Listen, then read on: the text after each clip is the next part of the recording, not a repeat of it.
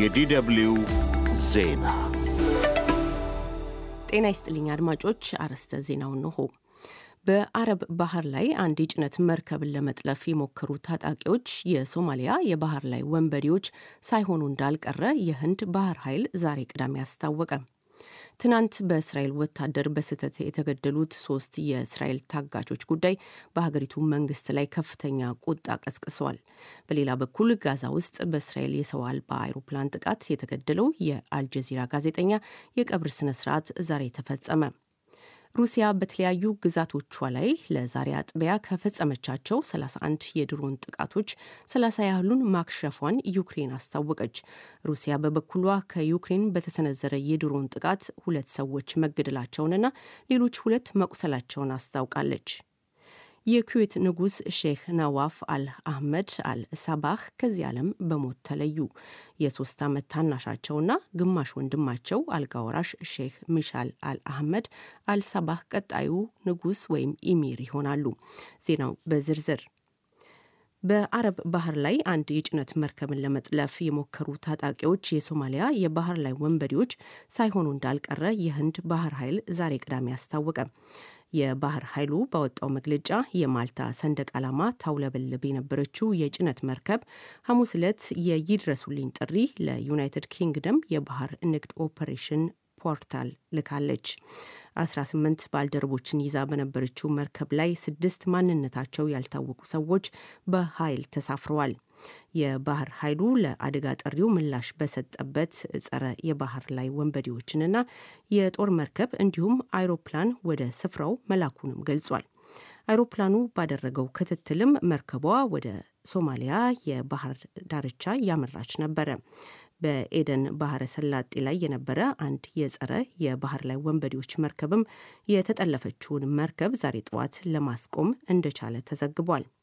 መርከቢቱ የአንድ የቡልጋሪያ የመርከብ ኩባንያ እንደነበረችና መርከቡ ላይ የነበሩት ሰራተኞች ከአንጎላ፣ ቡልጋሪያና ማይንማር እንደነበሩ የቡልጋሪያ ባለስልጣናት አስታውቋል። ለጠለፋው ወዲያው ኃላፊነቱን የወሰደ ቡድን ባይኖርም የሶማሊያ የባህር ላይ ወንበዴዎች ለጠለፋው ሙከራ ተጠርጥረዋል። በሙስና ክስ ከስልጣናቸው እንዲባረሩ የተደረጉት የቀድሞ የደቡብ አፍሪቃ ፕሬዚዳንት ጃኮብ ዙማ በ2024 ብሔራዊ ምርጫ ለገዢው ኤኤንሲ ፓርቲ ድምፃቸውን እንደማይሰጡ ተናገሩ። ለአስርት ዓመታት የዘለቀውን አፓርታይድ ለማስቆም ለታገለው ፓርቲ ያለው የሕዝብ ድጋፍ በከፍተኛ ሁኔታ እየቀነሰ ነው በማለት የ81 ዓመቱ ዙማ በፕሬዚዳንትና በኤንሲ ፓርቲ መሪ ሲሪል ራማፎዛ ላይ መራራ ትችት ሰንዝረዋል። ይልቁንስ ለትንሽና አዲስ የግራ ክንፍ ፓርቲ ድምፅ እንደሚሰጡና ለኤኤንሲ ዘመቻ ለማድረግም ፈቃደኛ እንዳልሆኑ ለአዣንስ ፍራንስ ዘግቧል። ትናንት በስህተት የተገደሉት የእስራኤል ታጋቾች ጉዳይ በእስራኤል መንግስት ላይ ከፍተኛ ቁጣ ቀስቅሷል። አርብ አመሻሽ ላይ በመቶዎች የሚቆጠሩ ሰልፈኞች ቴልአቪቭ የመከላከያ ሚኒስቴር ፊት ለፊት በመሰብሰብ በአፋጣኝ የተቀሩት ታጋቾች እንዲለቀቁ ፈጣንና አዲስ ስምምነት ከሐማስ ጋር እንዲደረግም ጠይቋል። ዛሬ የእስራኤል ጦር ባለስልጣናት እንዳስታወቁት በስህተት የተገደሉት ሶስት የእስራኤል ታጋቾች በተገደሉበት ወቅት በእንጨት ላይ ነጭ ጨርቅ አስረው ያውለበልቡና ከወገብ በላይ እርቃናቸውን ነበሩ ብሏል። ጦሩ አርብ ማምሻውን እንዳስታወቀው በሐማስ ቡድን ታግተው ከሚገኙት ሰዎች መካከል ነበሩ ያላቸው እነዚህ ሶስት ታጋቾች በስህተት በጋዛ ሰሜናዊ ክፍል በተደረገው ውጊያ በእስራኤል ወታደሮች በጥይት ተገድሏል። ጦሩ አክሎ እንደገለጸውም ሶስቱ ሟቾች ምናልባትም ከሐማስ ማምለጥ የቻሉ አሊያም ሆን ብሎ ሐማስ የለቀቃቸው ነበሩ ብሏል። ሟቾች የ25 የ26 እና የ28 ዓመት ወጣት ወንዶች እንደነበሩና አስክሬናቸውም ወደ እስራኤል መወሰዱን አዣንስ ፍራንስ ፕሬስ ዘግቧል። ጠቅላይ ሚኒስትር ቤንያሚን ኔታንያሁና የእስራኤል ጦር የተሰማቸውን ሐዘን ገልጸዋል። እስካሁን በጀርመን በአውሮፓ ህብረት በአሜሪካና በሌሎች ሀገራትም በአሸባሪነት ከፈረጁት የሐማስ ቡድን ጋር በተደረገ ስምምነት 105 ታጋቾች ተለቀዋል። አድማጮች የምትከታተሉት ከዶቼ ቬለ DW የሚተላለፈውን የዓለም ዜና ነው። በእስራኤል የሰው አልባ አውሮፕላን ጥቃት የተገደለው የአልጀዚራ ጋዜጠኛ ሳመር አቡ ዳቃ የቀብር ስነ ስርዓት ዛሬ ደቡብ ጋዛ ውስጥ በምትገኘው የካን ዮኒስ ከተማ ተፈጸመ። የ45 ዓመቱ የካሜራ ባለሙያ ሕይወት ያለፈው ትናንት ፋህራና በተባለ ትምህርት ቤት አቅራቢያ በስራ ላይ እያለ በደረሰበት የሮኬት ጥቃት ነው። የቴሌቪዥን ጣቢያው አርብ ዕለት እንዳስታወቀው በእስራኤል የሚሳኤል ጥቃት ጋዜጠኛ ሳማር ሲገደል ዋኤል የተባለ ሌላው ጋዜጠኛ ተጎድቷል። የቴሌቪዥን ጣቢያው ባወጣው መግለጫ እስራኤል ስልታዊ በሆነ መንገድ የአልጀዚራ ጋዜጠኞችንና ቤተሰቦቻቸውን ኢላማ በማድረግና በመግደል ተጠያቂ ነችም ብሏል። በካንዩኒስ በደረሰው ጥቃት የእስራኤል ሰው አልባ አይሮፕላኖች ሲቪሎች በተጠለሉበት ትምህርት ቤት ላይ ሚሳኤሎችን በመተኮስ ሲቪሎችን ለሞት ተዳርገዋል ሲልም የቴሌቪዥን ጣቢያው ገልጿል።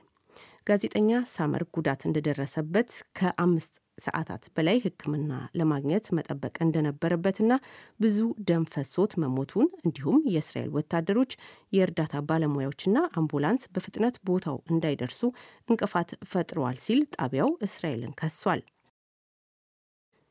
በርካታ የሩሲያ ሰው አልባ አውሮፕላኖችን ጥቃት ማክሸፍ መቻሏን ዩክሬን አስታወቀች።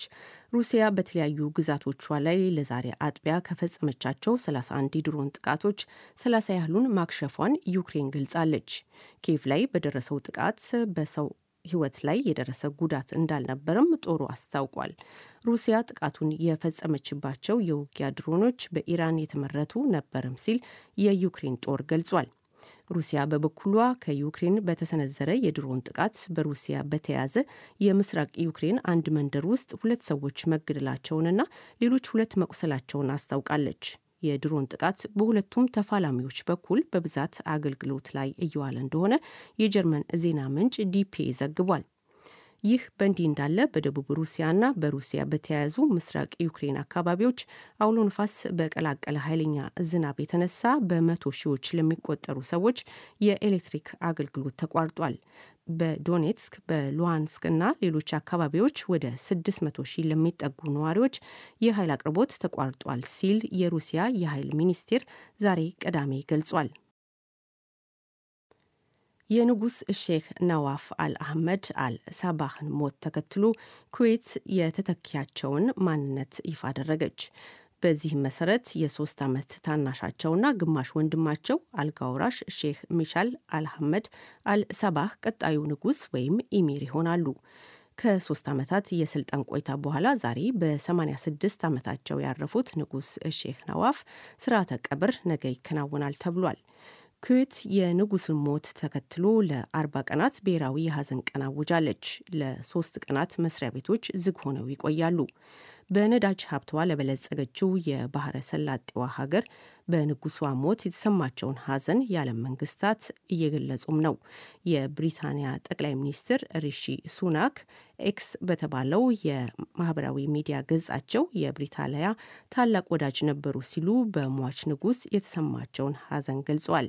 እንዲሁ በ X የማህበራዊ ሚዲያ ገጻቸው የተባበሩት አረብ ኤሚሬትስ ፕሬዚዳንት ሼህ መሐመድ ቢን ዛይድ ሟች ሼክ ናዋፍ ለሁለቱ ሀገራት ዲፕሎማሲያዊ ግንኙነት ትልቅ ሚና የነበራቸው እንደነበር ጽፏል። ኩዌት በዓለም ላይ ሰባተኛው ትልቁ የነዳጅ ዘይት ክምችት ባለቤት የሆነች ሀገር ናት። ይህ ዶቼ ቬለ DW ነው።